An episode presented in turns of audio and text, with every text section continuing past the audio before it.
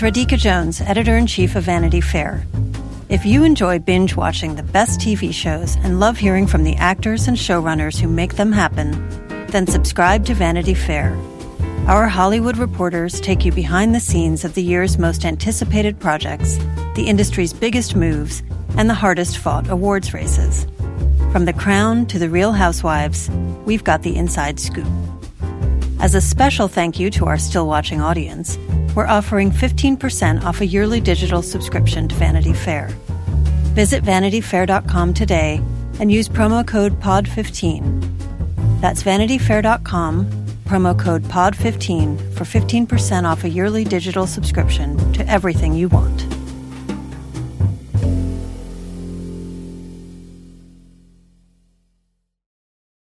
This episode is brought to you by Progressive. Most of you aren't just listening right now. You're driving, cleaning, and even exercising. But what if you could be saving money by switching to Progressive? Drivers who save by switching save nearly $750 on average, and auto customers qualify for an average of seven discounts. Multitask right now. Quote today at progressive.com. Progressive Casualty Insurance Company and Affiliates. National average 12 month savings of $744 by new customers surveyed who saved with Progressive between June 2022 and May 2023. Potential savings will vary. Discounts not available in all states and situations.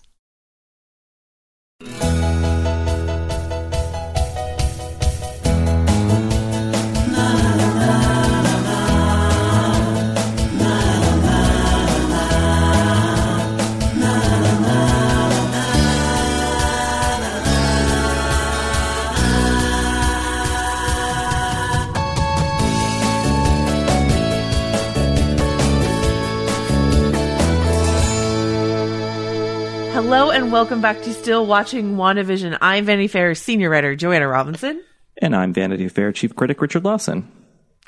This is actually not our last Still Watching WandaVision episode because we will be back next week with a sort of bigger wrap up of the season. Uh, we'll have some fun guests next week. Kathryn Hahn and showrunner Jac Schaeffer will be joining us next week. So we will have, you know, one more go around Westview, one more run around the block uh, on this show.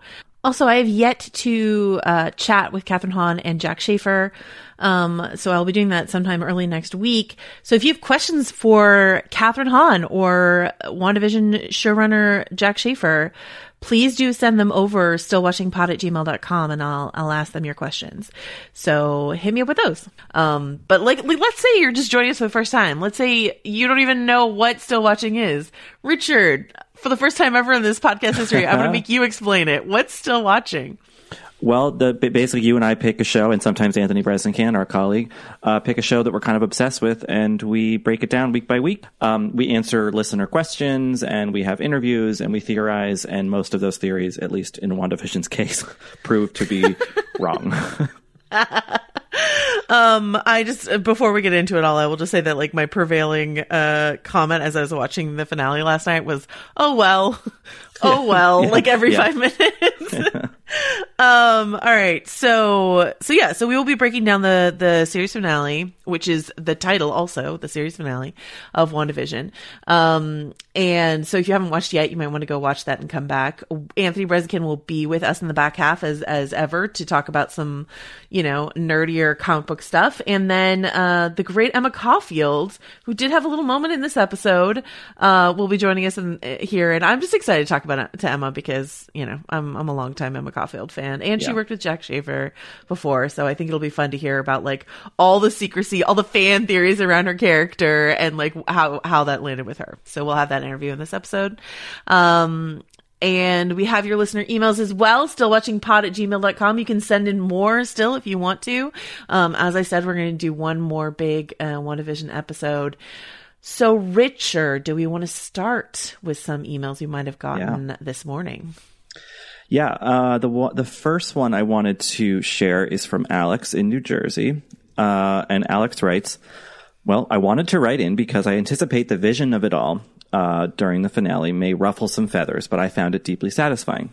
I don't mind White Vision leaving at the end without sharing a scene with Wanda. The strong implication, based on the double vision dialogue scene, is that White Vision, despite now having his old memories unlocked, but not implanted memories of fake Vision's Westview life, is not simply who he was before he died in Infinity War. He's something else, and his relationship to Wanda could be dis- distinct as well. There's a whole movie's worth of potential unwinding who this new vision is and how that might relate to Wanda. There would be no way to do that justice to that within the confines of this finale. On top of that, fake vision and the life he had with Wanda in the Hex was real and deserved the beautiful farewell scene he received. That version of the character and his life with her is truly gone, just as the Infinity War vision is also gone. A new one stands and he is very different, so to me that's not a cheat or an unsatisfying end. P.S. I love that Agatha will be able to return in the Loki mode of benevolent antagonist. Yeah, the, the I'm glad we're starting here because this uh, putting putting two potential characters on ice, both Agatha and Vision, for future use is a very smart little Marvel move here, and um, I, I'm glad we're starting here because the the the farewell to Vision, um, you know the purple vision um, between uh, that scene is my favorite part of the finale. And so i'm glad to start on like something that i loved about the finale which was that scene which i found very emotional. Um, what do you think richard? Well with all due respect to alex and to you uh, okay. I, I, I think it was kind of a cop out I think if okay. you're going to do a whole show that's about grief and then at the end be like, but he'll be back.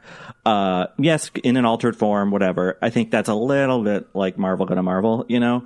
Um, I just filed a review to the site of the finale and kind of the series as mm-hmm. a whole that was a little more negative than I had been at the beginning, just because I yeah. think that there had been this kind of relentless, it felt like marketing assault that this is a show that's deep and meaningful and about grief and all that and it addressed that in the end but i think it also was like but again we're this huge cinematic universe and things no one's ever really dead and you know good luck with your actual mortal grief. We're gonna you know we're gonna see vision again.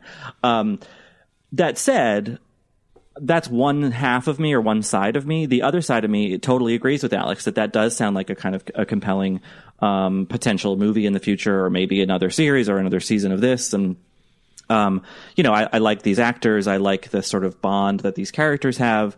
Um, you know, albeit I guess this is a, a new tertiary or third character or something. Um, so yeah, I, on the one hand, I feel a little bit swindled on this sort of like Marvel insisting that this was a sort of deeper show with like pathos, um, mm-hmm. and when it's actually just kind of like, you know, another Marvel thing, which is fun. Um, but on the other hand, I like the fun Marvel stuff, and I feel like White Vision is a, it factors into what's to come in a, in a probably crucial way. I I'm soliciting uh, input on what to call that character other than White Vision, even though that is, of course, like you know what. Well, the show is just billing him as the Vision. Um, in in the closing credits, they they made that uh, it's like West Vision and the Vision is is White Vision. Um, but I was on Twitter last night, sort of asking people what to call the character other than White Vision. Let me see if I can uh, read a few uh, potential. Someone said fission, which is like fake vision, right? But also nuclear fission, right? Someone suggested vision, which is like white and vision, uh, which I read in Anton Yelchin's Star Trek accent, which is like Richter Richter vision. Um, Warvis, like Wario, but Jarvis, like sure. cracked me up. Negavision, which is a Scott Pilgrim reference, I really liked. Unseasoned Vision, uh, cracked me up. Host Vision, which is a Westworld reference. So there was like a bunch of Clear Vision, a bunch of suggestions. I think we'll probably just end up calling him White Vision, unfortunately, but, um, that is where we are. Yeah, I mean, uh, bringing in some comics based knowledge, I will say when White Vision, which is a thing that happens in the comics that that Vision is rebuilt as this white Vision. He has no memory of Wanda and no attachment to her, and so they don't they don't force that moment in in this finale, which, as you say, like or, or as the listener said, like they didn't have lot, enough time, I think, probably to go there. But that's a traumatic moment for Wanda in her life to see someone who looks like her husband um who doesn't remember her. So like we saw we when we saw white vision get you know sort of i don't know rebooted by uh westy vision or whatever uh he did have one of memories in there. So i don't know exactly how they're going to play that out. Um but yeah, I mean, I do think it would have. I, I think I would have been like a sobbing mess on the floor if it had been like a real, real, real goodbye uh, to Vision.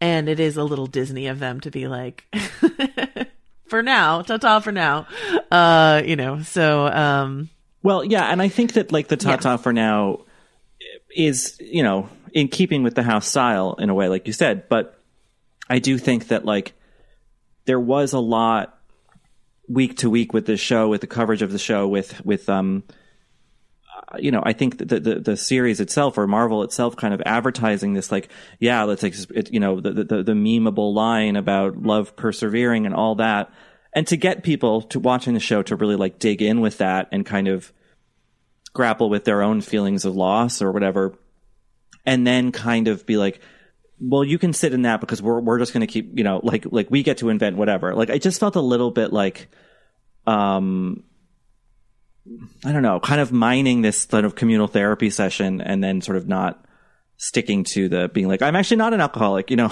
like I don't know. It yeah. just I don't know. It felt a little bit like manipulative maybe. Yeah, I mean, I I'm clinging to those emotional moments that that moment between Wanda and Vision and the stuff with the kids, which we'll get to, mostly because that's the stuff I really wanted to see. Um, and and the CGI flying around shooting fireballs at each other is absolutely not what I wanted to see, but I knew it was coming. And so and and that was much more of the episode than I had, had wished it would have been. So, so there's this big conversation going on right now, right? Which is before the series finale aired, director Matt, Sha- Matt Shakman, who directed all the episodes, gave this interview where he said, you know, everyone's going to be disappointed in the finale because people got too worked up about fan theories. And so mm-hmm. they're going to be disappointed that the finale is much more straightforward than all the fantastical things that they had created for themselves. Al Pacino, Patrick Stewart, like, et cetera, et cetera, what the rabbit is, et cetera, et cetera. Um, and I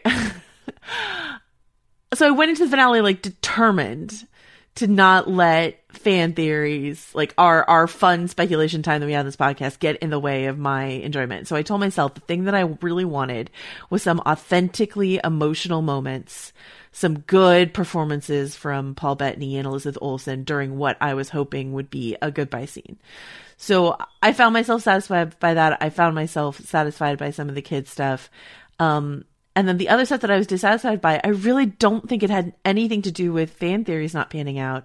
It just had to do with this third act Marvel thing that they do where they feel like they do need to have this big spectacular fight. And I was just trying to think of like what, you know, you and I have both seen all the Marvel movies. What fight in the Marvel movies have I enjoyed, have felt like truly emotionally connected to the characters and not just something that they feel like a, a, box that they feel like they need to check to appeal to maybe younger audiences who are excited to see a fight like that or something like that. Um, and I came up with two examples. One was Captain America and the Winter Soldier because it's this fight between Steve and Bucky on this, you know, helicarrier and it is very emotional. Mm-hmm. Um, like what's going on there. All the fights throughout that movie are very emotional. And that's why, probably why it's my favorite, um, Marvel movie. And similarly, Iron Man 3, there's this big fight on this, you know, like, um, oil rig or whatever at the end and where Iron Man has to like blow up all his suits and that's connected to like a problem at the root of his relationship with Pepper and all this sort of stuff like that. So there's some like, there's some stuff, there's some juice there. And while there's some juice here with like Wanda is trying to protect her home or or her identity or you know the potential sort of interesting dynamic between these two powerful women at the end of the day it felt more like one of those box checky things than than the other thing which i have liked in the past. What do you think?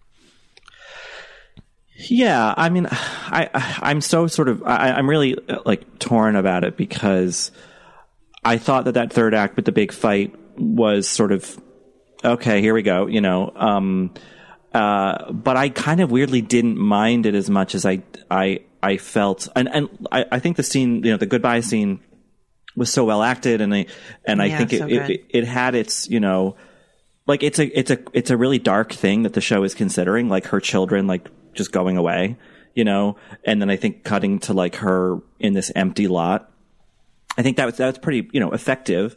Um, but that kind of the way that in the post credit scene set up the fact that like the kids probably aren't actually really gone either.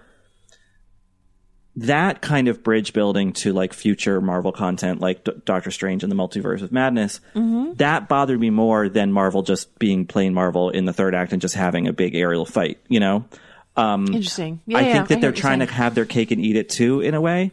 And like, look, I'm in the thing that I wrote that's it's on VF.com if people want to read it. Like at the end, I'm like, I'm still going to watch all this stuff. like I'm not, I'm not pretending that I'm like above it or anything. But it's just, um, I think I get a little bit annoyed when um, things like this that are like pure, you know, premised on commercial, uh, you know, interests and and and fun and sort of you know big spectacular stuff try to then insist that they're doing something more profound or deeper or whatever, and then kind of just like uh, exploit that sort of profile for clout in a way, you know. Um, that bothers me more than Marvel or whatever just doing what they do, you know, again again.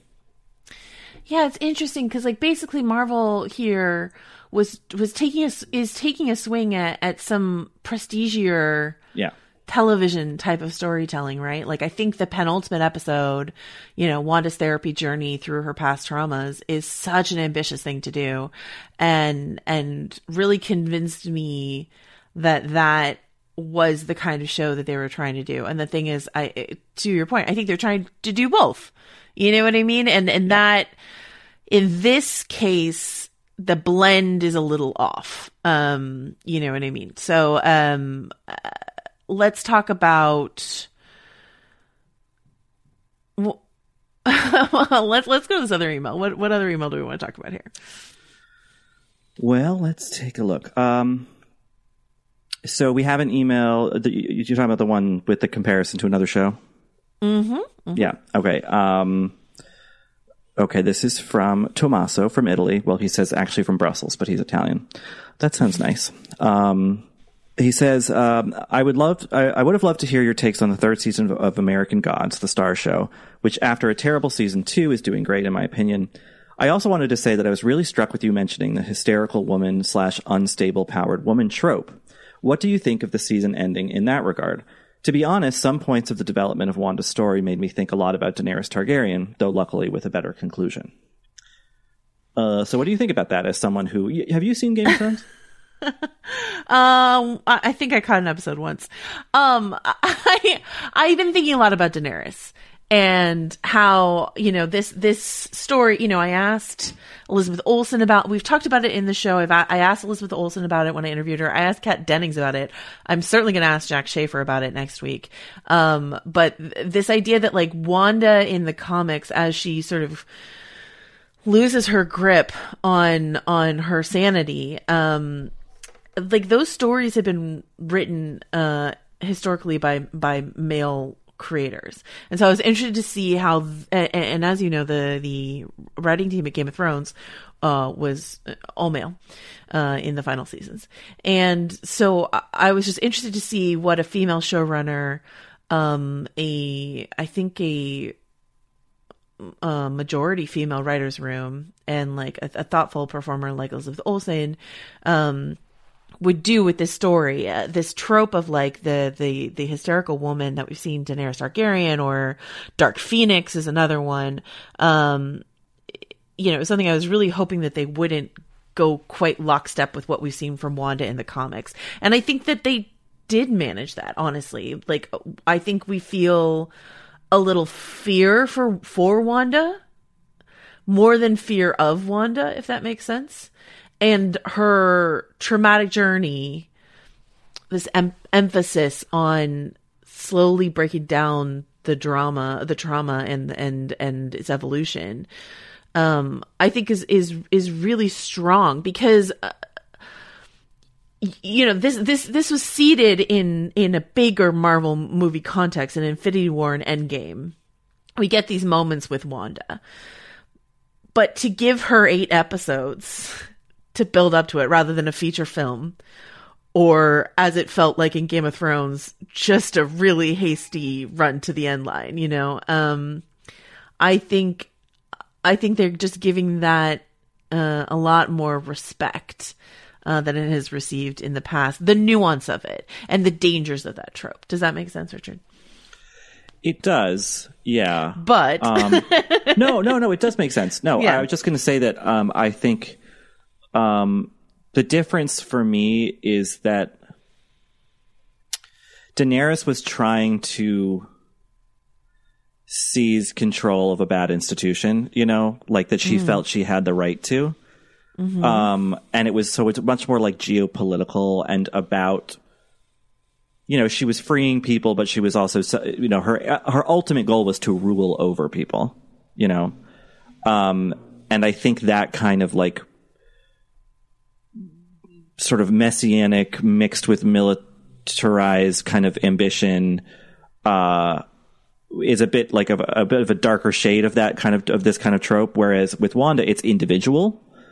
Um, and I think what we see her at the end in the second post credit scene, where she's some manifestation of hers going about her day, much like Thanos in his little cabin, while actual Scarlet Witchy Wanda is like furiously learning more and more about you know magic or whatever. Um, I don't know that we need to read that as her becoming, like you said, like dangerous, but like it's more just about evolution and like pe- ch- people changing. And I think that in a more meta sense, in terms of what Marvel needs to do now that they've ended one big phase of like the Avengers project and now need to sort of figure out what to do with all these ancillary things that are now, you know, coming out like WandaVision and um, Falcon and the Winter Soldier and other you know movies with these characters that we know. But eventually, I think they're going to have to come into some sort of convergence. And having a character who's been there since you know Age of Ultron, um, who has changed and who has grown more powerful, but also who has deepened in, in her characterization. Um, I think, you know, from a, from a business standpoint, that's how you kind of keep people engaged. Like the comic books, these characters change, they evolve. So I, I, I see it not as like a kind of final form the way it maybe was for Daenerys. I think this is just kind of like a stop on the Wanda kind of journey, I guess. Yeah, yes, I think that's right. You're right. Um, I think that is a good distinction to draw. And I think, I think the fear for Wanda, like I wouldn't mind seeing her grow ever more powerful. I think that's great. This, um, but I think the fear for has to come in like some of the things that Agnes says about, or Agatha, sorry, I, I never know exactly what to call her, uh, says about, you know, you don't know what you've done or you know the scarlet witch uh, more powerful than the sorcerer supreme breaker of worlds. Like uh, you know that that is language that could be setting her up to be not a villain of doctor strange but but anta- our producer Dave is going to be happy when I say this, an antagonistic force. Do you know what I mean? Someone mm-hmm. who is mm-hmm. doing something. So let's say, let's, let's game it out. Let's talk about the, the, this, this cabin scene at the end before we zoom back through the episode.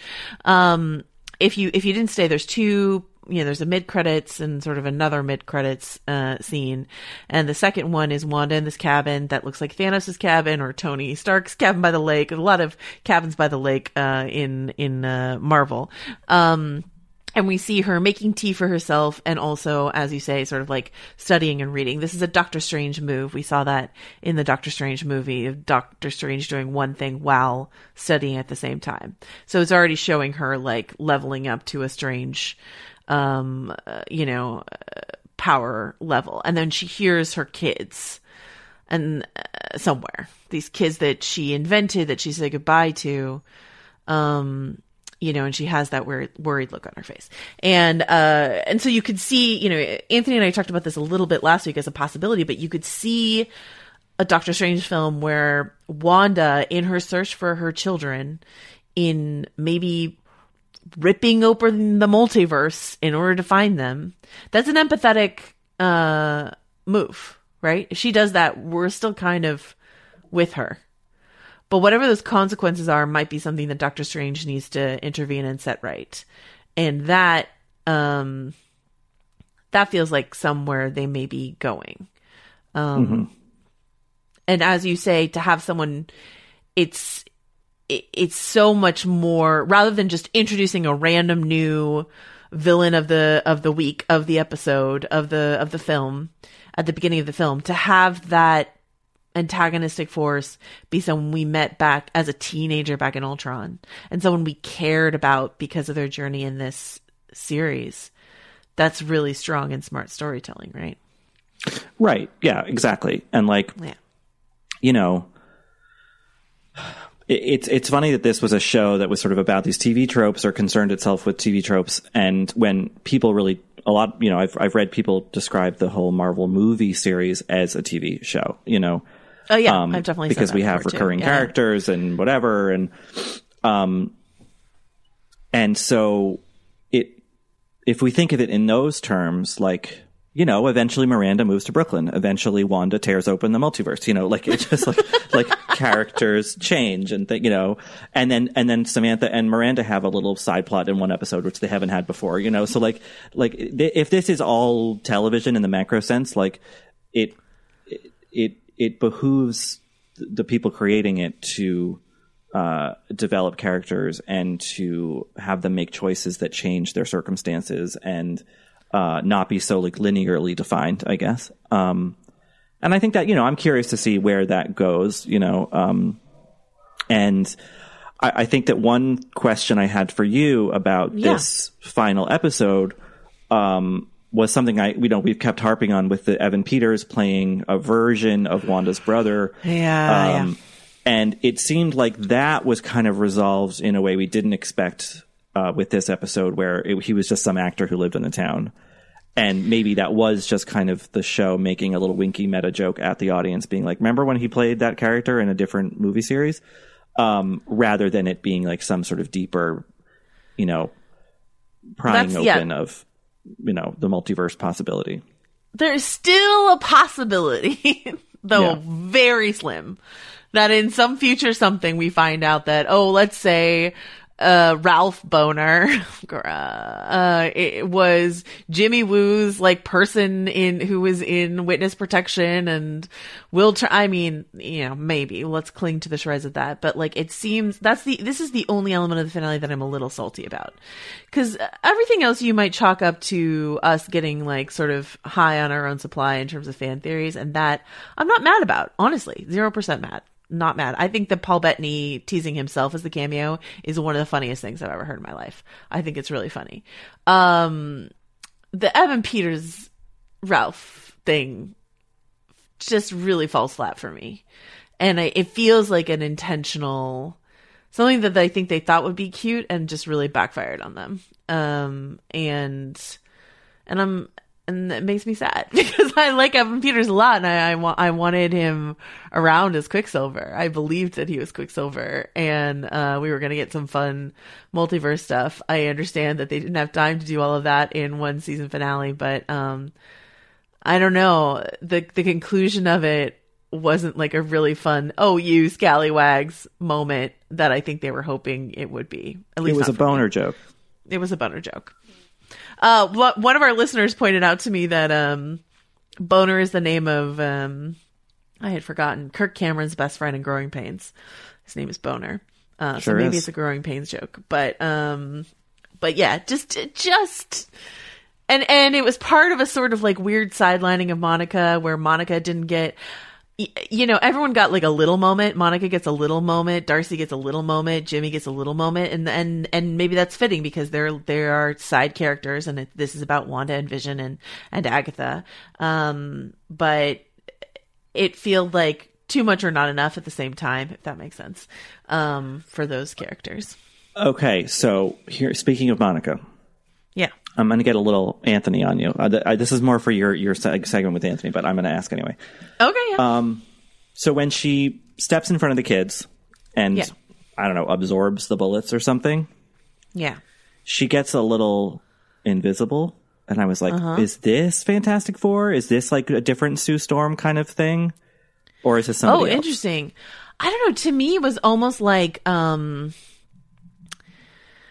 it was almost like a a vision thing. Like it phased through her the way that like when you see vision, the two visions fight, like their fists go through each other because they have this like phasing ability. So it feels like they almost gave her this like phasing visiony ability. Um, I don't, I didn't read it as, as Fantastic Four, but, um, okay. I could be wrong and please email me if you disagree. No, um, I think I am wrong. I was just like, oh, I know there's another character who turns invisible and they've been talking about putting them in the thing, you know, like that's all. That's Isn't true. someone that's making true. a movie with them? I guess so.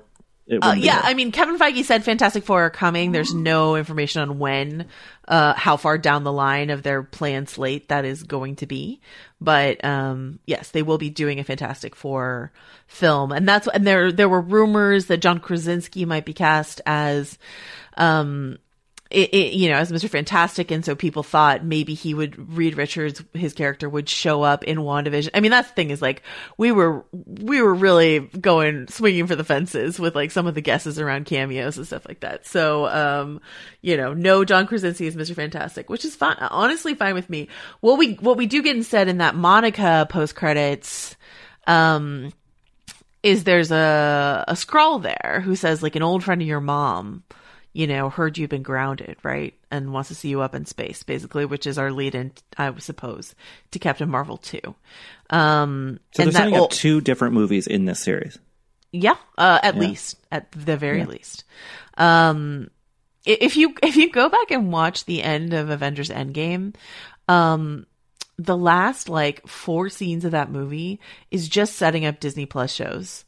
There's like a WandaVision scene, there's a Falcon Winter Soldier scene. You know, it's just like that's what the end of Marvel things will be doing now. Is just throwing to the next thing. What's the Um, WandaVision scene in that? I don't remember.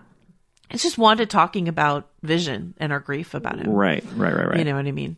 And so presumably she like went from there over to Sword HQ and was like, "Excuse me." Right. And then Falcon and Bucky, we see them kiss. I remember that. Yes, Or yes, I, I didn't make that up, today. No, no, no, it No, definitely okay. happened. Yeah. So yeah, so we, you know, we get this implication that Monica is going to go up in space and hang out with the Skrulls, and the old friend of her mom is is um uh either Ben Mendelsohn's character or maybe Samuel Jackson. Two options there. Oh, right, because we saw him in space Yes, yes. at So, the end of Spider Man. Spider Man. Thank you. Spider Man Far From Home. Yeah. So go up to space and, and join Samuel. Jackson up in the sky. Fun. I love that for Teyonah Parris. Um, you know, etc. But um, with the with that you know track being laid, I don't know. Is there anything else specifically you want to talk about in terms of this finale and what it did or didn't accomplish for you? I feel like we've covered most of the bases. I think, you know, it's it's funny. I, I feel so duped every time you realize, like, oh, they're just setting the ending is setting up for more, and I'm like, oh god, we're just being sold this like unending stream of product. And then I think about it a little more, and I get excited about, about the new product.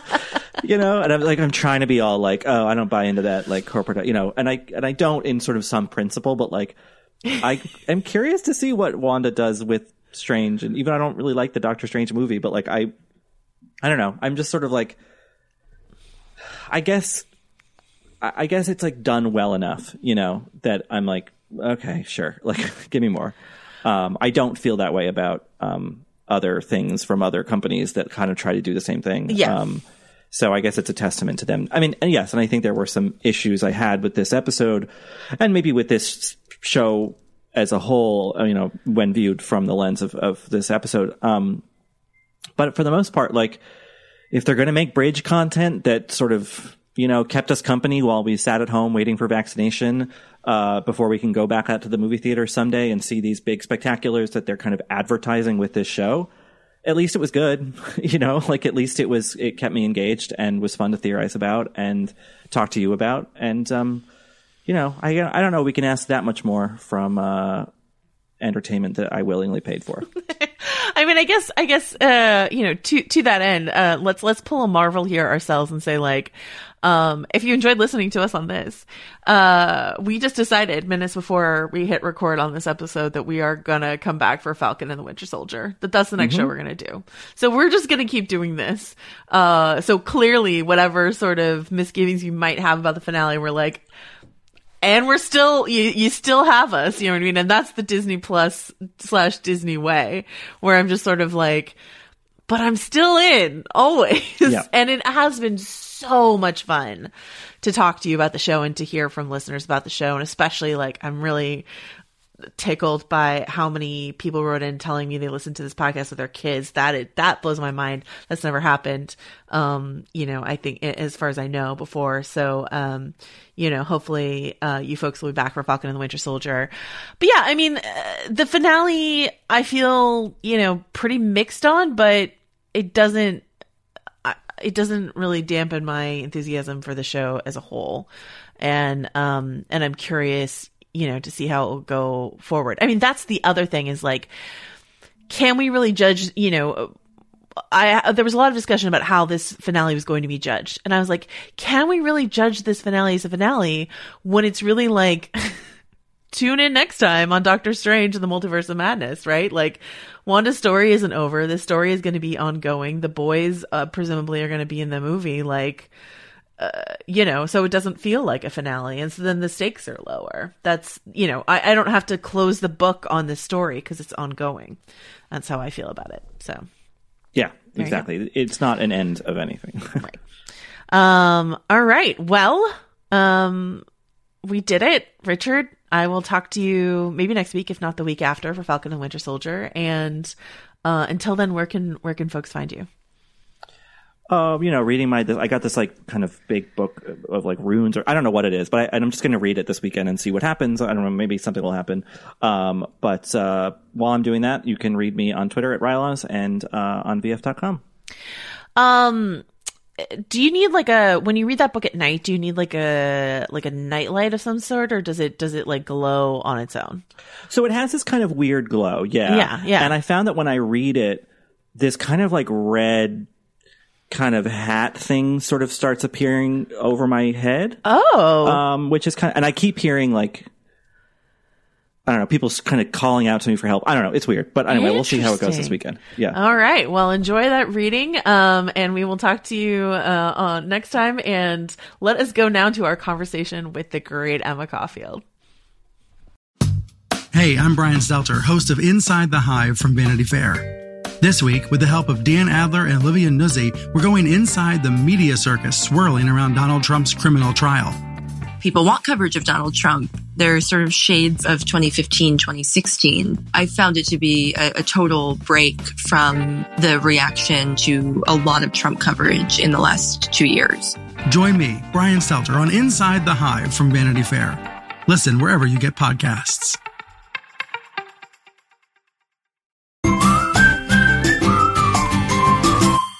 Well, thank you so much for talking to me uh, about your WandaVision journey and everything else that's going on in your life. Um, I wanted to start with: Did you expect when you when you signed up to this project with Jac Schaeffer, who you've worked with before? Did you? Well, let me actually let me start here. How aware are you of like how much theorizing and speculation was swirling around your character in the show? I knew that pretty quickly. I mean, yeah. the fan reaction was immediate, and um, I was extremely surprised. I did not. I was thrilled. I just wasn't expecting that. I don't know, maybe that quickly or if at all. I, I didn't. I try not to have expectations about anything that I do because, you know, it can go so many different ways. It's out of my control. So when that when it kind of exploded like that. I was like, oh, this is so much fun. This is great. Um, you know, just getting completely versed in the Marvel universe. I'm in a weird mood. Um, I was like, who are these people? This is amazing. Let me let me let me look this up. Or like, oh, I know that one. Or oh, what a good theory. Blah blah blah. But yeah, I was I was very happy to say the least that people responded so well and so immediate. Um, Matt Shakman gave this interview earlier this week where he was talking about, oh man, all these fan theories are a little like out of, out of this world and, and the answer is going to be a little bit more straightforward than people are expecting. So when this happens, when, yeah. when people, uh, you know, you're, you're, you're familiar with large, uh, you know, mm-hmm. genre TV, when people are, mm-hmm. have built up their expectations around something or specifically around your character, you know, what are, what are you thinking about okay, what's going to happen when when the truth comes out about this? You know.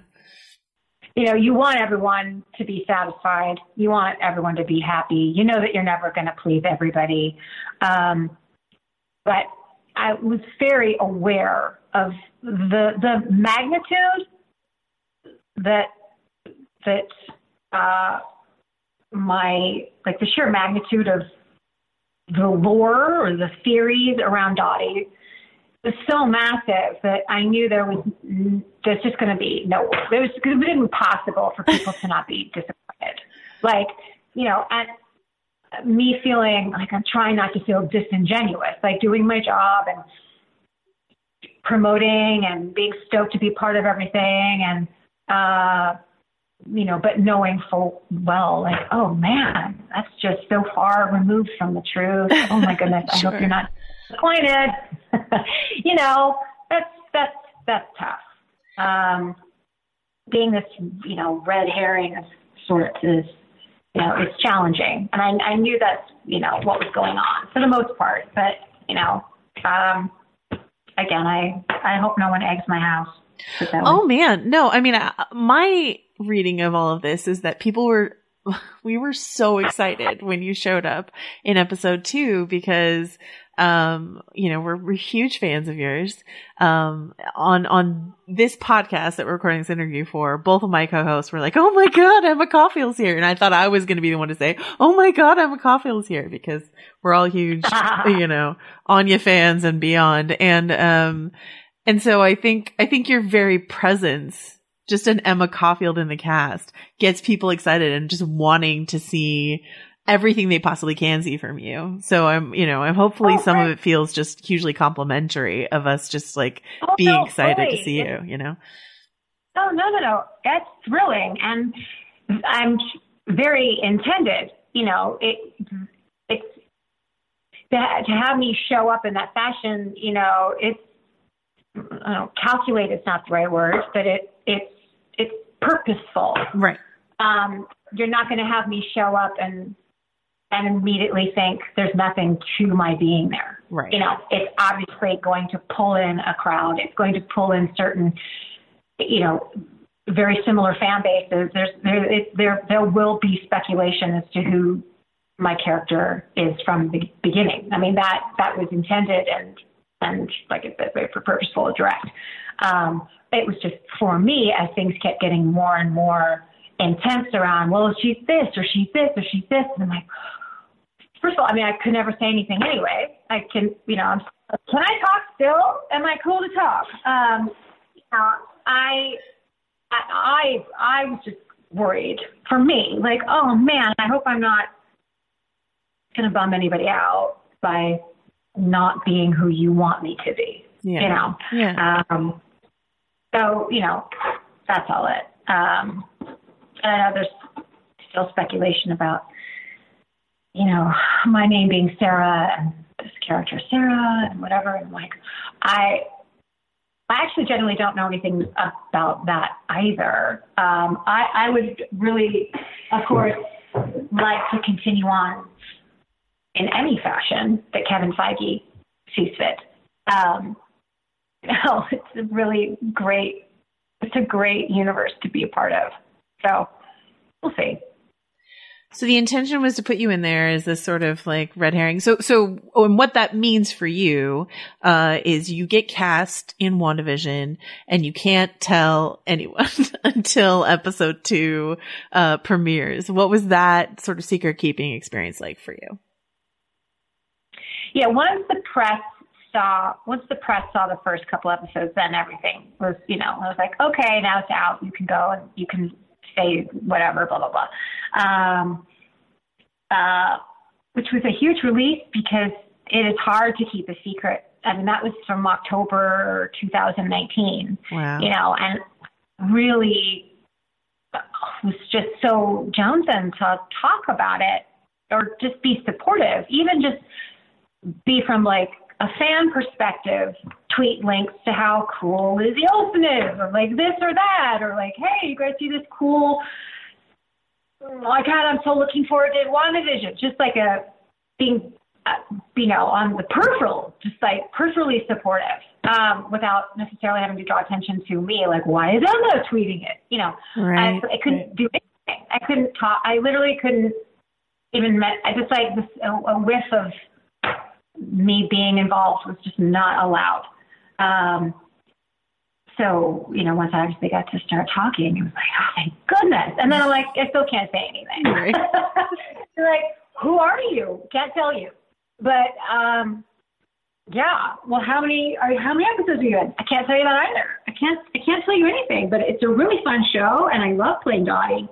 Um, and I'm obsessed with all the actors, and just in awe of how brilliant they all were on a daily basis. Can you talk about the experience of? I know the production was a little split because of of COVID. Mm-hmm. Um, mm-hmm. Can you talk about filming the I don't know, the last uh, two appearances you have in, in episode seven and episode nine. Did those happen much later than your earlier appearances? What what was that like? I started so we the show started October uh, 19 mm-hmm. in Atlanta. Um, I was down there for rehearsals and doing all kinds of stuff down there, and then everything broke um, for the holidays, and we were supposed to come back in, um, I think February or whatever. The, the production was always moving back to Los Angeles. So, um, but then COVID happened and everything got shut down. So we didn't pick anything back up again until August. I want to say August of 2020. Um, and we piled everything in pretty quickly. I mean, we had, you know, they wanted to launch when they wanted to launch, and we had to get through things. Um, and there was a lot to get through, and the produ- you know, the production's massive and incredibly dope. Um, I uh, let's see, I I think I think I wrapped about a. I mean, I was done. We we went right until just about like close to close to Thanksgiving, was the finished around the end of November. Um, and, you know, we were shooting also through incredibly intense heat waves. It was really, really bad. We were shooting all outdoors and lights. It was very, very hot and it was difficult. I mean, and I wasn't even on like the wires like Kathryn and Paul and Lizzie. Just like it was, you know, I don't know if you remember. It's hard to remember much anymore because all the days kind of blurred together. but like that particular time was excruciatingly hot. It was an unbearably bad heat wave that we had, and we shot a lot of those scenes. You know, a lot of the fighting, the finales, like all that. That was all in the blazing, blazing hot sun. Mm-hmm. Um, so that was challenging, but I think it probably just added to the intensity. Really, we're all just trying not to pass out.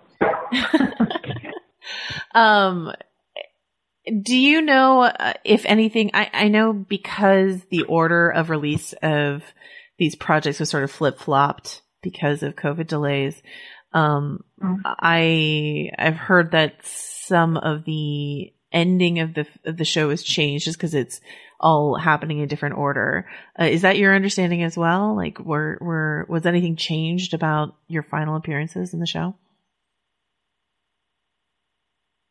Um, to be honest with you, I don't know. I don't remember. I don't know. Uh, I mean, we never shot anything in order anyway. Fair. Um, you know, and we we jumped around all over the place. I mean, we were constantly just you know catching things when we could. We had weather delays, or you have wind delays. We had you know bad fires, and we'd have to shut down production for that and move things around. Um, the COVID protocols were, you know, great. They kept us safe, you know, very, very specific. There were a lot of things like, well, we need to shuffle this, we need to move this. We're not going to shoot this episode tomorrow or the scene. We're going to shoot that next week. I mean, things were constantly changing. So it, it really, I mean, for real, that was a yeah, very, yeah, I mean, it was just, it, it, I was, it wasn't chaotic because people didn't know what they were doing. It was chaotic at times because the world was chaotic. And it's like, it's not just COVID. Now we have crazy fires. Now we have windstorms with the fires. Now the air quality, we can't even see. We can't, you know, like, it'd be like fog, dirt. Like, you can't see your hand in front of you. We can't shoot. You know, there was just a lot of that in addition to shooting things that were wonderfully you know, climatic. It was just a lot of that kind of thing. So at that point, I I just I just stopped trying to really prepare anything. It's like, am I going to work tomorrow? I don't know. I'll, I'll find out at midnight, or I'll find out at five o'clock when they okay the day, or in the morning, or you know whatever that kind of thing. I'm I'm curious, you know, having worked with Jac before, and by the way, I'm I, I mean, I was I was a huge am a huge Buffy fan. So when uh Timer happened, I watched it like when it was released because I was so excited to follow you wherever you went. Um, uh, so I'm an old school Timer fan. Uh, so I was excited to see that you and Jac had sort of re- reunited on this, and I'm wondering, you know, given that established collaborative relationship you guys have, um, what's your perception of this as like you know a big project for her? This is this is something she's described as her baby. Like what has this moment been like for her from your perspective uh, from my perspective it would be obviously a tremendous amount of pressure. Um, there's always an, an extreme amount of pressure with any project that you actually get you know hired to do and greenlit and financed. You know there's always different stages of stress. Um, and just the the level of expectation levied at this particular project, um, and then the other subsequent layer of being a female in charge of it. Um, you know, all those all those layers. Um, you know, and I would remind Jac, like, this is not your, you know, this is not your freshman album. This is your sophomore album. Your freshman album was Timer. You succeeded with Timer. You killed Timer. Timer was dope. People loved it. It is. You, you know, you knocked it out of the park.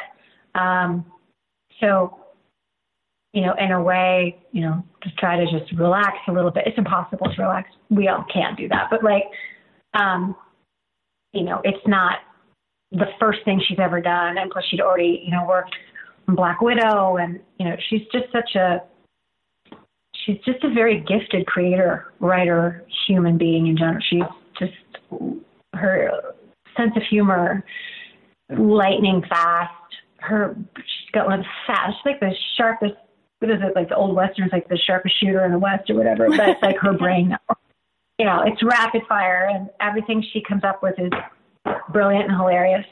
Um, so to have all of that weighing down on you obviously is a lot. Um, but I mean, the minute it got, you know, any critics had their, their hands on it, you know, it, I think allayed a lot of fears because it was a hit, critically well received, extremely well received, fan, you know, received well, like, all, you know, all of it. Um, and for her, you know, I just think the world of her. I mean, I just whatever Jac wants, I think Jac should have. Um, you know, um, I don't think there should. I just think it should be nothing but green lights for her for the rest of time.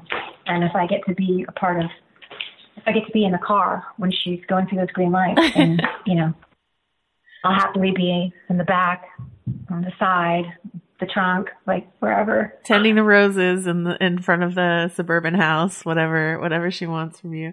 Yeah, no, it's um it's it's really exciting to think of a creator like Jac, um, who, you know, also did work on Black Widow, being handed such important keys for this this uh new era of this massive story that they're telling. Like what what do you I mean, what do you think it means um, that Marvel and Disney are are looking to creators mm-hmm. like Jac. Like I'll, I'll, say this specifically, something I love about WandaVision, um, and you know, and and this this comes down to your great scene in the finale, is this um, empathetic treatment. Oh my god, sorry, that's so funny you mentioned that. Not to cut you off, but like I was so unhappy with that performance. I couldn't even tell you. Were you? Why? So unhappy. I don't know. I just wasn't happy with it. Like shooting it, it was, you know, I wanted. This is just like a couple of scenes where I really wanted everything to land, and I was, I was never quite satisfied. Well, I, I think it landed very well. So, um, from my perspective, I appreciate, I appreciate that a lot. Um, it's just funny. It's like it's always so much different in your head. But anyway, I'm sorry I cut you off. Well, Please, what what did you continue. want it? What did you want it to be that you felt like it wasn't? Um, I don't know. I feel like I feel like if I'm if I'm aware if I'm aware of what I'm doing on any level, then then I'm not fully present then. And I think mm-hmm. I I I became I was aware of myself a you know a couple of different times during you know the finale like wait a minute like you know aware of where my hands were or aware of how my posture was or aware of the heat or aware of you know whatever it may be um where you know you ideally just want to be kind of almost like you're sleepwalking. You know, you want to be able to do the job and not walk into the wall, but you're not aware that you're asleep. You know what I mean? Awake. Yeah. Like that he- you know, so for me, that that's that's what it was. It had nothing to do with anybody else. I'm just like, oh man, I. Oh, I don't, I don't know. I don't, I don't. Wow, did you maybe you cried too soon, or oh, maybe you shouldn't have cried at all, or oh, did you get that beat? You know, maybe no, I wanted to hit that line a little different, or stare a little longer, whatever, whatever. My own like actor insecurities or or perfection Yeah. perfectionistic days. Yeah. Well, what I was going to And you also just want Yeah. to match how good everybody else is. Liz was shredded that whole. I mean, she's just so so so good, and fully think she should get an Emmy. And I'm just, I just, uh, she's, I'm so impressed. she's so good in that moment and and that that moment uh, but I- what I was going to say exactly is that moment between the two of you, which is like a mother talking to a mother about their kid. And like, it just seems like a kind of moment we haven't quite seen before. There's plenty of moments in this show that we haven't quite seen before in the MCU, which just seems to be, Mhm. um, something a little bit more invested in genuine female fronted storytelling. Do you know what I mean? hmm Yeah, definitely. Having that perspective come through for sure. You know, it's such an yeah. It's a it's it's like an even if for me it's not even something so specific as it just is an an essence. Like I can not as a woman, female, I could try to describe what that's like to somebody who's not. They're like, well, what's it like being a woman? I don't know. What's it like being a man? What's uh, I, I don't know. That answer is going to be different for everybody. Yeah. But there, there is a, there is, um, I don't know if ephemeral is the right word I'm searching for. Mercurial. It's, it's, it's a, it's just this kind of unspoken vibe. It's a vibration that um, when it's what you notice, you notice once it once that once you have that thing that you can't quite grasp onto, that unspoken whatever, that connection between two females, or the presence of that female and quotes all of it energy, you don't realize how much you it was lacking until it's present. You know, um, and it doesn't necessarily mean the, the actual presence of the uh, you know the actress on camera or whatever. Or the it's just it's a it's just an energy that that comes with being that sort of the you know the feminine in nature, the feminine that thing. Um, and in that scene, particularly the feminine of of motherhood and all the other layers that go along with that. Um, it's powerful, and it's not like you said. It hadn't really. It's not really you know touched upon. Um, and I think it's for the better that it, it has been. I think it's all been done beautifully. She's just so good. I could just literally just talk and talk and talk about Lizzie and how many layers that girl peeled off. Like those just a joy to work with her and with Jac and just to have again all this this energy infused um, with the words and with the vibe on set and just just everything. You know, it's it like that. It didn't, yeah. it, it, didn't negate the male energy no. at all. Yeah, yeah. It wasn't like it. All they did, everybody just everything just enhanced. Everybody enhanced. You know, the male female dynamics. Everything they were just enhancing each other. You know, no one had to get sold out or demonized or lessons. It was just like there's plenty of room for all of this. And when you allow that space, beauty comes there's you talk about like you don't know how quite to describe it and it's like that not to drag this into a discussion of a disney show but it's like that old quote about uh, pornography which is like you know it when you see it right? Yeah. you know it yeah. you know you know that like a a woman has worked on this project when you see it um as a woman watching. Uh, that's my experience at least. Um and I just, I just think that there is just so much empathy. And like, you know, Captain Marvel is a Marvel movie that I really enjoyed, but that's a different kind of female experience. That seems more like workplace gaslighting uh, female experience. And this is like, this is so domestic. And I think that is such a very interesting place. You know, this is, this is a home. This is a mom. These are her kids. This is that kind of female experience is something I think I never thought I'd see in a big sort of superhero property. Do you know what I mean? Aren't we? I mean, I as a mother, I don't know if you are a mother, but I uh, that the I I feel superhuman surviving yeah. every day with a nearly five year old. I'm like, I could never have imagined the amount of energy and stress, not bad, but like the amount of that you you take on. It's like literally taking on the entire world when you have a child because you're responsible for this person and you're placing this person in the world. And you're very you're acutely aware of how the world is affecting this little tiny being. And so it it's all it's all encompassing all the time. And you know this like you just the amount of times i've surprised myself daily, like, oh my God, I can't believe I, wow, pat on my back, like whatever. And just like giving a shout out to all the moms out there who don't wear capes. Well, I think we should. I think we should all start wearing capes.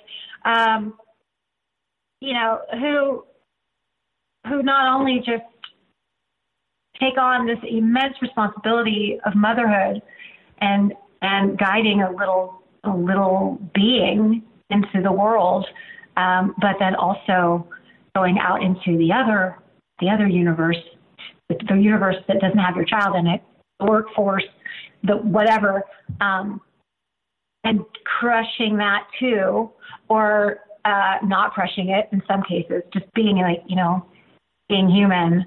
Um, it is I think, really poetic and beautiful that the show does, like you say, sort of on this domestic life and all this energy and all this power or lack of power and grief and promise and all of that that is wrapped up in that in that in that bubble, um, while also mirroring in a unforeseen way beautifully uh, our own bubbles at home and the pressures and the being in the pressure cooker of being in a bubble, which we have all been with lockdowns and everything else and all the grief and how beautifully the show and how beautifully Lizzie showcased that grief and that promise and the desire to change things.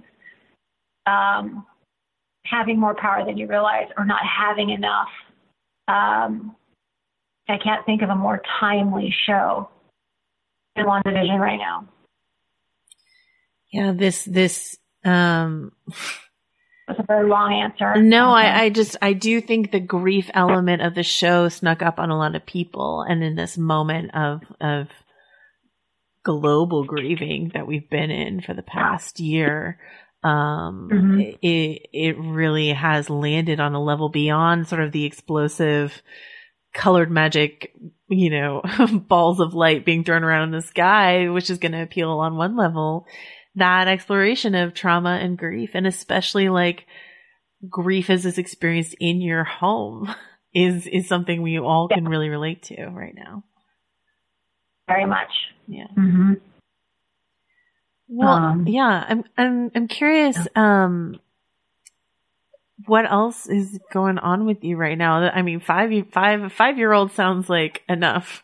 Uh, plus being on a highly secretive Marvel show where you can't say a single thing about what you're doing, uh, also seems like enough. But is there anything else that you've got cooking that we should be on the lookout for? Well, in typical fashion, I'm not allowed to say anything. So there you go. Really? I can neither confirm nor deny reports of me doing anything. I am. I can confirm that I'm really enjoying cooking a lot. I am really digging that. Um, and I can confirm that my daughter. Is the best thing in my entire um, and all my universes. Um, but yeah, I am. I'm. I can't talk. Oh, that's fascinating. Okay. Um, interesting. That's you not, I, I wasn't even fishing for that answer and yet there it is. Okay. Um, well, great. Is there anything else you want to say about WandaVision or Jac or your experience on the show? Um, I'm just incredibly blessed. I just feel very blessed that I was part of this really beautiful, intricate, layered,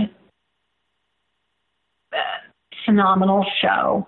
Um, just that alone is a lot, but also to been able to have worked at all during the lockdown that we were blessed enough to come back when you know we were one of the first ones to try it like test ballooning seeing how we could get through this um, and that and that we did it well and that no one no one was sick. Everyone everyone really pulled together because there was so much at stake. You know people needed to work and wanted to work and there's so much value in that. Um, you know, just to like, okay, wow, you know, okay, I I get to not only do something I'm really into, but I get to be lucky enough to work at a time when many people are not.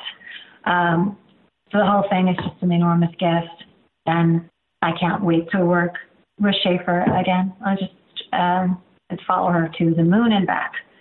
Um, and all applause to Matt, who is just this wonderful spirited captain for all those months who never was in a bad mood, who never lost his temper, whose enthusiasm was contagious. Um, and, you know, also kind of stock Kathryn Hahn, who just am in awe of her as well.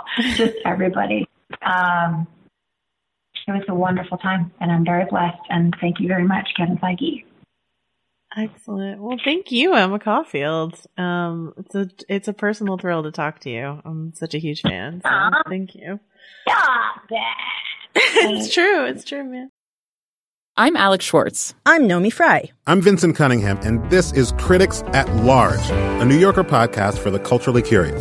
Each week, we're going to talk about a big idea that's showing up across the cultural landscape, and we'll trace it through all the mediums we love books, movies, television, music, art. And I always want to talk about celebrity gossip too. Of course. What are you guys excited to cover in the next few months? There's a new uh, translation of the Iliad that's coming out, Emily Wilson. Really Oh. excited to see whether I can read the Iliad again, whether I'm that literate. I'm, I mean, the jury is out. I can't wait to hear Adam Driver go again in an Italian accent in Michael Mann's Ferrari. He can't stop. I mean, and, and bless him. I can't wait. Molto bene. Molto bene. We hope you'll join us for new episodes each Thursday. Follow Critics at Large today, wherever you get podcasts. You really don't want to miss this. Don't. Don't miss this. Don't miss it. See you soon.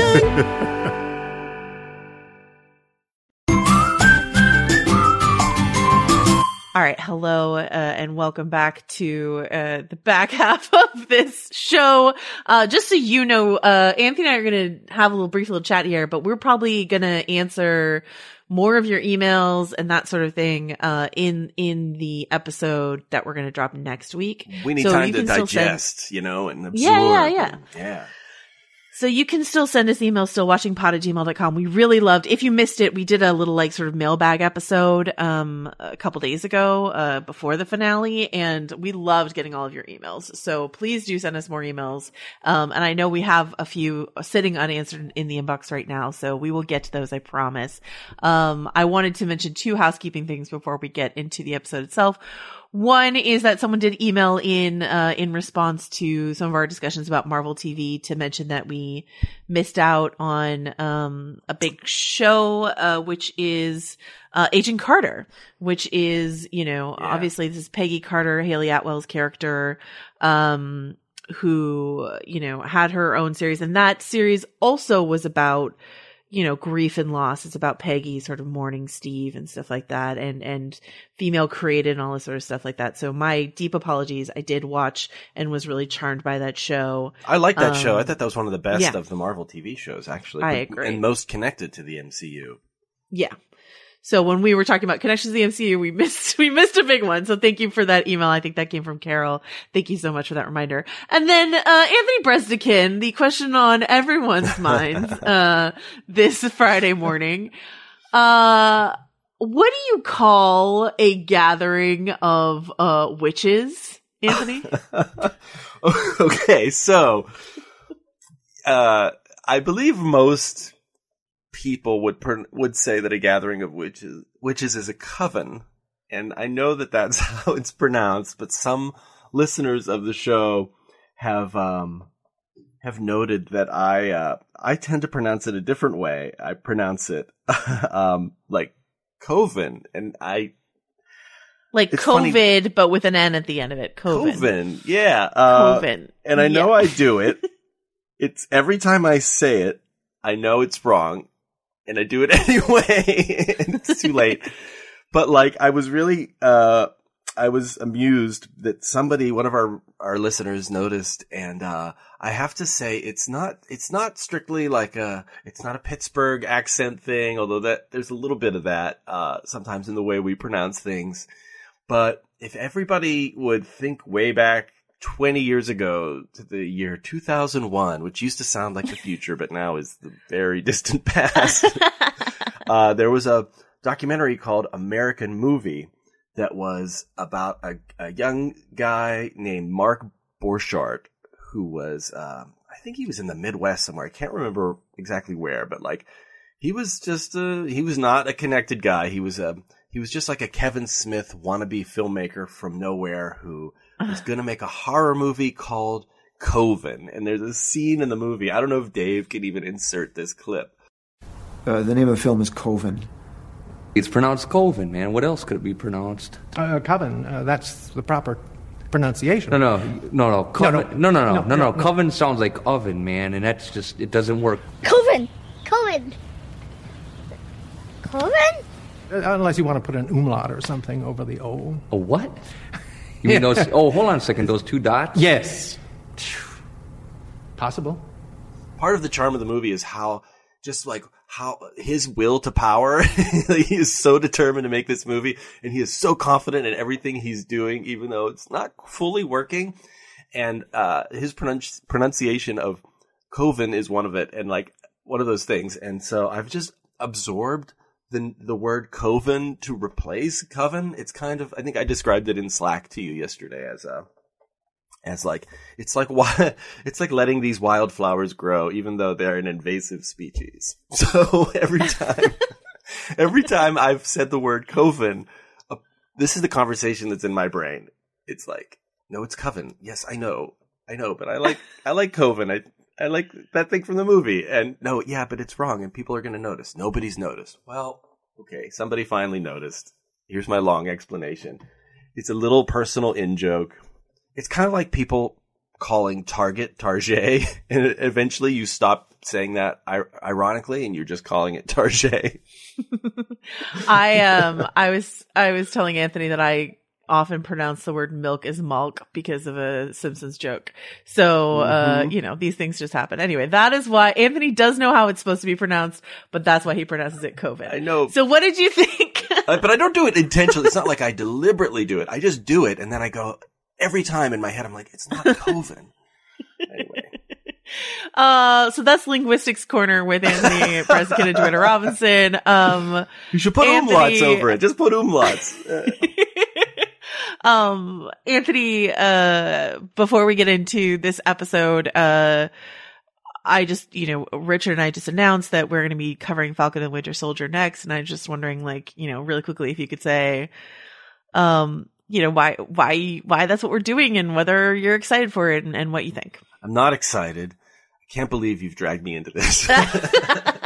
no, I, I was sad that WandaVision was ending because I've enjoyed these talks so much and I've really enjoyed Yeah. the listener responses and, uh, man, I can't wait to do it again and just, and also we don't have to wait a long time. It's like coming right up. It's not like, it's not like, uh, the Mandalorian where we've got like another, okay, I'll catch you next year. Like we've got, uh, Falcon and Winter Soldier coming right up in a couple of weeks. So, uh, yeah, I hope that that show gives us the fertile ground to project all our cockamamie theories that never that never pan out. Our deep dives that What was what was your reaction? I already I already revealed mine and I'll tell you in a second, but what was your reaction every single time uh something happened in the finale where like it made it very clear that we were super off base uh with any of our fan theories and thoughts? uh just kind of like um just sort of like I, I, I was okay. I, I was okay with it because I think it um I think it matched my final theory in our last episode. Do you remember when I said last thing here, expect like a battle between the witches, expect visions to face off. Don't expect Marvel to go like deep into some sort of Mythology. mythology explanation. Mhm. And I think we got that. So I feel like, you know, I kind of pulled out of that dive at the last second. But here's the thing. They were, I mean, they did give us a lot of clues and things to read into that didn't pan out. And I don't know that that's our fault. Like we followed the breadcrumb trail. It's not our fault that it led to like the Looney Tunes black wall painted like a tunnel. like we just ran into it. Telling Richard, my reaction every time was just sort of like, "Oh well, Yeah. oh oh well, That was okay." fun while it lasted, you know. Um, um, I think we were other- right about yeah. most things. You were right about her reabsorbing Vision as uh, as a I'll give myself partial credit for that. Sure, I'll give you full credit for that. I mean, it, I mean, how you're not expected to. That's what happened. Like you didn't, you don't have to spell it out. It, it wasn't like a dis, like oh now I shall reabsorb you. But that's what happened. Is that wall was closing in on them. That's the moment they had, and I thought that was actually pretty beautiful. I was I was satisfied overall by the thing. I'm I'm disappointed that uh, Agatha wasn't trying to like resurrect a Señor Scratchy. I do think the Ralph Bo- Bonner Boner joke, Yeah, B O H N E R, was Yeah. like, mm, I, I mean, like I- I- completely. I- That's the. I mean, I was telling Richard this. This is this is. I mean, the finale is where the Richard and uh, Anthony segments sort of come together, um, in a in a grand Scarlet Witch fashion. Because yeah, I mean, uh, there's nothing really further for us to speculate here. Uh, the the boner joke is just really that's the only moment of the finale where I was just like, really, um, yeah, that was a letdown. Stuff just Look at- feels like why yeah, cast. Evan Peters from another Yeah. cinematic universe if you're not? I think they thought it was with that. they thought I'm I'm sh- absolutely sure they thought it was funny, and, and I'm like, I, this isn't funny. Other things are funny. It's funny that that Paul Bettany was teasing himself. That's funny. Yes, this is the actor that he funny. most admired working with was himself. Like, is Yeah. that really what he was doing? yeah. Um, I think that's funny. Uh, but uh, every every the the Quicksilver stuff I feel less uh, funny about. Um, I have one thread. I don't, Yeah, I, we yeah, don't have to go deep into this, but like, what happened to the beekeeper? I mean, I don't know.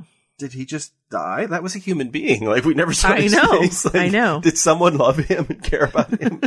Like, Did somebody love him? like Well, no one think of the beekeeper. yeah. Well, no one think of the beekeeper. Like he just he was he put his life at risk to crawl into the hex, and like and and he just vanished. Like he didn't get thrown out of the hex. Did she just dissolve him like they did to the people they killed in um in uh Breaking Bad? Like, like where did he go?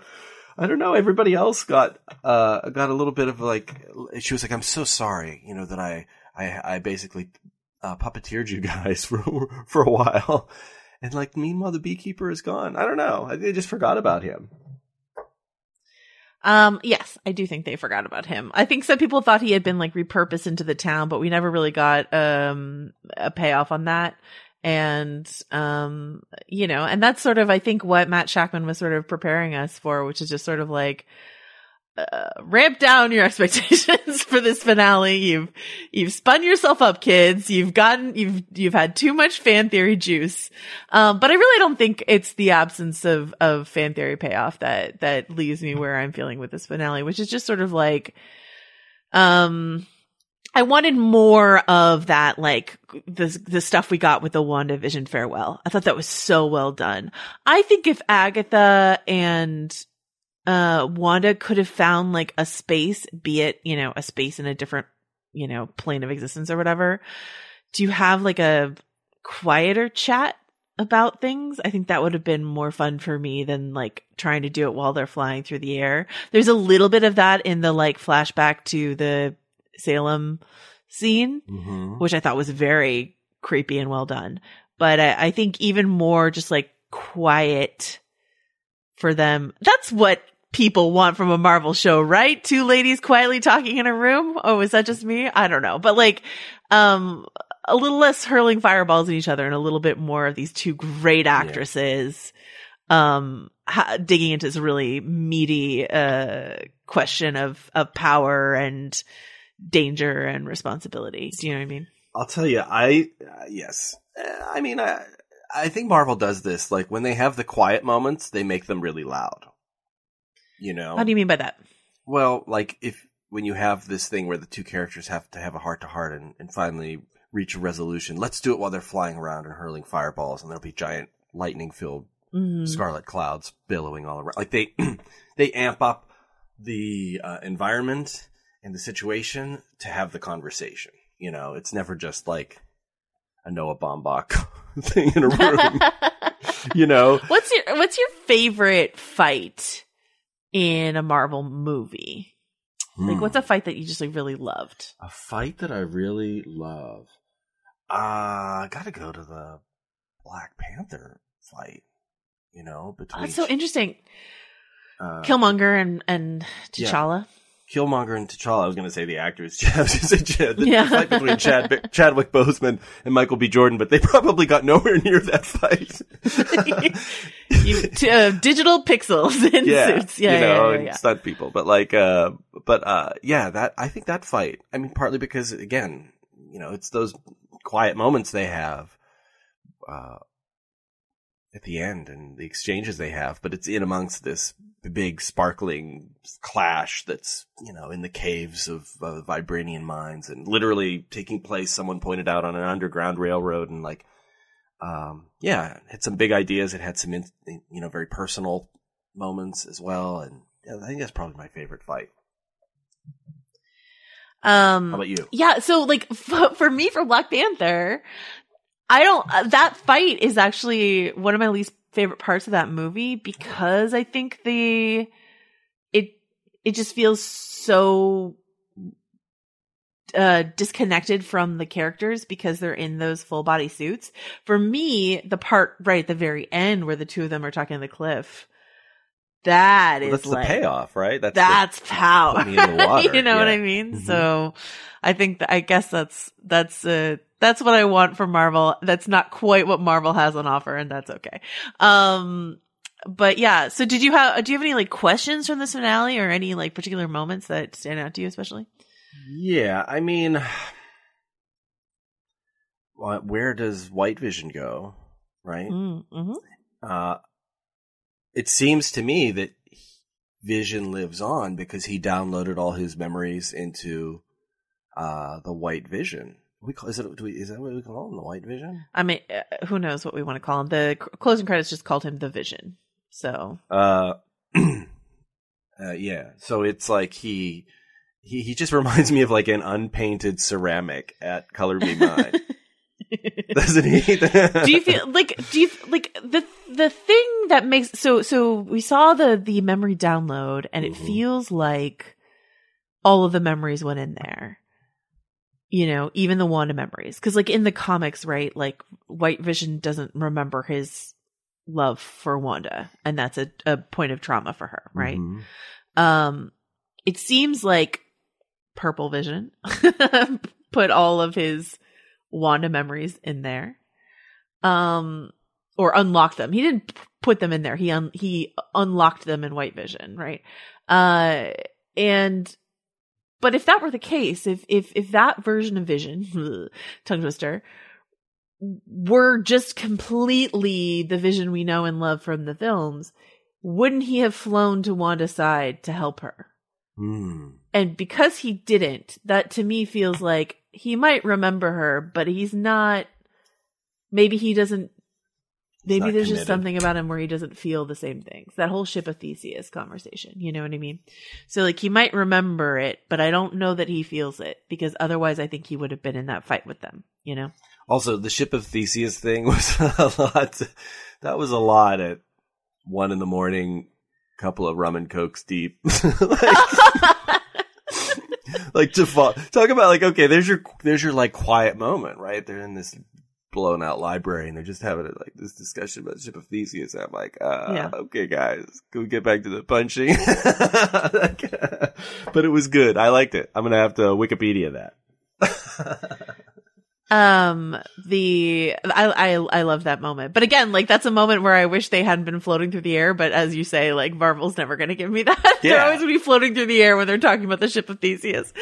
Um, yeah. What about what about the way in which Wu and Monica and Darcy and Hayward were all used in this episode? a little perfunctory, like Yeah.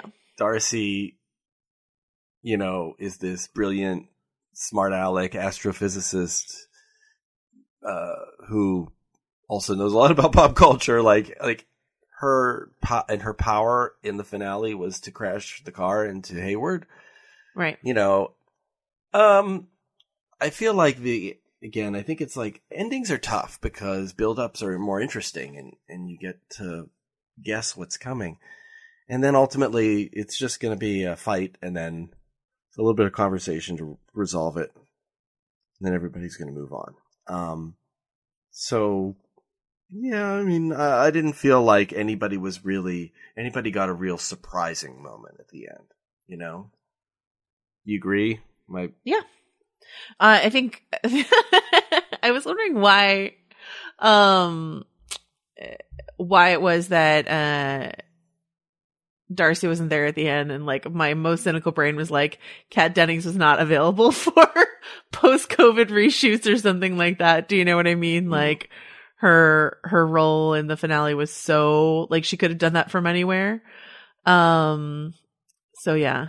Maybe I did like the resolution for Agatha. Like I, I like. I know there was a question last week about whether she would die, and I'm Yeah. glad she didn't die. And I think Right. So, so they put her on ice and they can use her again if they want to, right? Yeah, and you know we talked last week about like crime and punishment, right? Uh, and I think we decided we would not call it punishment, but consequences. Like the consequences of her actions is that she doesn't get to live in her glamorous purple floaty witch form. That she actually has to be the Snoopy neighbor. Uh, that's just going to be her prison. like that she has to be Agnes or Ag. Uh, uh, Ag- yeah, she has to be Agnes, and like I, I, what I liked was I think that's like Kathryn Hahn's truest form. Like she is her most confident and funny and and and sharp when she is, uh, you know, throwing out the puns, the little quirky neighbor puns. Like I thought that she's really great in that role. So if that's how we get Agatha going forward, I'm all for it. Well, I feel like I feel like what they're laying the groundwork for is that like um they will need her to help with Wanda. I- and that Um, was a or- great line too. I'll know where to find you. Like Yeah, or Wanda will need her to help her help herself or something like that. Mm-hmm. But um but yeah, it's uh I don't know. I'm excited to think about this more. Honestly, I feel like I feel like we're a little we're doing this a, like slightly surface and that's just cuz there's a lot to digest and I'm excited that we're going to do another episode next week. Um the the Agatha thing yeah, it feels like something that Thor would do to Loki. Mhm. You know what I mean? like you're not dead, but you got you're in a timeout. Uh, you work in office and- space now, you know. and, Yeah, like, yeah. Get those TPS forms to me. Like, Uh, um. All right. Well, anything else you want to you want to mention? yeah, I mean, I do think there's, I, think a little disappointment in the quality of the finale. It, it's no like like the. I think one of the best episodes was the Agatha All Along episode. You know, like we didn't really get any explanation for um what the purpose of the same actors in the commercials were. You know, I thought there should have been. I think when you create a mystery, you need to respect that you've created that mystery and resolve it in some way for people. Um, you know, the same goes for Rey in Star Wars. If you're gonna make us wonder who her parents are, don't don't then go, well, why do you care about that? Like you made us care about that. Um, as long as there's some resolution, stick to it. And and this felt a little bit like that. Like they built up a, a bunch of mysteries and then resolved a, the the core of it, and then left a bunch of other threads hanging. Um, the thing I found most satisfying is that uh, I like the line, "I don't need you to tell me who I am." That mm. she's Scarlet Witch and she's she knows what she can do. I also like that sh the acknowledgement. I think I, you know, I, this was a little payoff from what I, I think you or I had described in the past episode that Agatha knows book learning. Like she knows, she knows Yeah, all yeah, the recipes, but she doesn't have any of the art, like or the raw talent, or she, Yeah. or she has some obviously raw talent, but like not as much as uh, as Wanda. And uh, Yeah. that Wanda learned the runes trick. I love that that Agatha was undone by her own like little runes trick, and that she made the whole hex her room and her. That's space. one of those moments when you wish you didn't watch the previously on because they hit the runes thing in the previously on. I was like, oh, that's how Wanda's going to come solve back. Yeah. this. But um, that always uh, I often urge people to skip the previously on because they have to do that for people who are watching more casually. But for those of us who are watching a little too closely, I was like, oh, oh, it's the runes. Yeah, it, Um, can, it can project things a little too too much. But I think uh, Agatha said something that almost felt like she was quoting exactly you when you said this idea of Agatha being book learning and Wanda being pure ins- unbridled instinct, Mm-hmm. and and that there is enormous raw power there, but without the discipline, like she's just using this. Uh, the Darkhold, this this book, which which uh, we should say one of the most ominous things about that uh, end of credits thing uh, which you know is Wanda studying the Darkhold and and thinking and hearing her children and like thinking about you know I don't know tearing the universe apart to try to find them. I don't know. We'll see what she does. Um, is in Agents of Shield. I don't think this is a direct connection to Agents of Shield, but the Darkhold, it, you know, she names the Darkhold the Book of the Damned. It's a it's a book that has existed in Marvel Entertainment before in Agents of Shield. It is a different design in Agents of Shield, so I'm not. I don't think they're trying to say this is the exact same book from Agents of Shield. But something you should know from Agents of Shield, that TV show, is anyone who tried to uh, interact with the Darkhold had a very bad end and a corrupted end. Hmm. So there's just a lot of danger simply in Wanda reading that book at all. Um, and bear in mind that it's it still looks like a book that maybe Agatha stole from the the library, um, the in Doctor Strange, Mhm. and also, you know, so so it's a book that Stephen Strange himself will not have studied, so he won't have that information, and also Agatha, you know, makes note of the fact that the Scarlet Witch will be more powerful even than the Sorcerer Supreme. So if they are at odds in Doctor Strange, um, advantage Wanda. I one of the things I like is that they leaned into the Halloweeny aspect, if, if I can make up a little word there of Scarlet Witch. Like she's a witch. Like she's a little bit scary. That's a scary image at the end where she's out on the front porch of her cabin in her snug, snuggly little sweatpants or whatever, little tracksuit. Uh, and then she goes inside and you see she's really in the back in this dark room, like floating, you know, uh, spider like, you know, in this web of, uh, of, uh, of, uh, magical threads reading this book with glowing red eyes. Like, I like that they make the witch kind of scary witch. It's not just, I'm a magic person. It's spooky. Um, that was scary. And then you hear her two children calling for her help. So uh, that, I also felt like, you know, her putting the two kids to bed and then waiting for the shockwave to shrink uh, or the hex to close in, collapse around them, and for them to disappear. That was really sad. Oh yeah, no, I that just- was that was that and the vision goodbye. I think is just like where the show really did a great job. That ominous sort of slow moving red wall closing in around them. It reminded me of election yeah. night. Election night. Yeah. Tell me why. Tell me why. I just remember thinking, uh, you know, sorry to veer into politics here, but like that moment when you, when like Florida goes Trump and you're like, oh my God, is this going to happen? Or like, are we going to get stuck with four more years? And I, you know, I just, I thought it was going to happen, right? I thought that we're doomed. And I just turned everything off and I just went up and played with my kids. Like we had some Transformer toys and I'm, just going to, let's just play. Like, what would I do if the asteroid was coming to Earth? You know, I don't think I would stand out there and stare at it. I would try to like enjoy whatever final moments. And I felt like that's what she was trying to do. Sorry, that's not taking a sad turn here, but fortunately it worked out for the best. but like, but like, that's what I was thinking is like, oh my God, like we're in for a very, this is going to be scary going forward. And, and at the very least, and, and if you knew the world was ending, what would you do at that time? Her world was ending. It wasn't just, oh, we're going to let these people go and stop play acting. It's, I'm, that, that bit where she says to Vision, like, this will be bad for our family, but good for the other people. Uh, I thought was really moving. She was letting go of her, the things she loved most. And, you know, I thought that was very affecting, but I'm also relieved to hear that the, the boys' voices, even though they're in distress, like they're out there somewhere and maybe she can reconnect with them. Or I think I suspect we're going to talk about that a little bit more um, when Yeah. we uh, talk about this finale next week. Um, this idea of of how exactly this might lead into Doctor Strange 2. Please do email us stillwatchingpod at gmail.com. We will read all uh, all of your emails and read as many of them on air as we can, and we'll have uh, Jac Schaeffer and Kathryn Hahn to talk to us about the whole series and how it went. Uh, and then we will suit up for Falcon and Winter Soldier. So that's the plan. We're going to do it. We're just going to keep on doing it.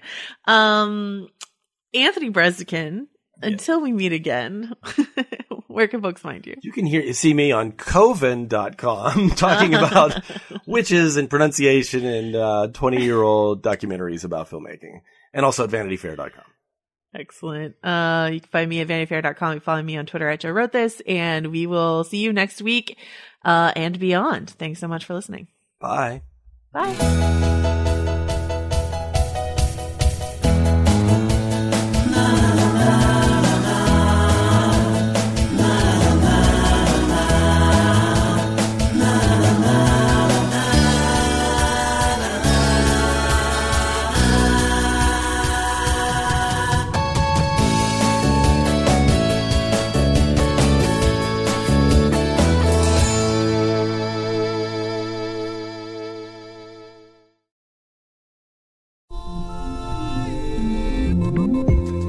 You come to the New Yorker Radio Hour for conversations that go deeper with people you really want to hear from, whether it's Bruce Springsteen or Questlove or Olivia Rodrigo, Liz Cheney, or the godfather of artificial intelligence, Geoffrey Hinton, or some of my extraordinarily well informed colleagues at the New Yorker. So join us every week on the New Yorker Radio Hour, wherever you listen to podcasts.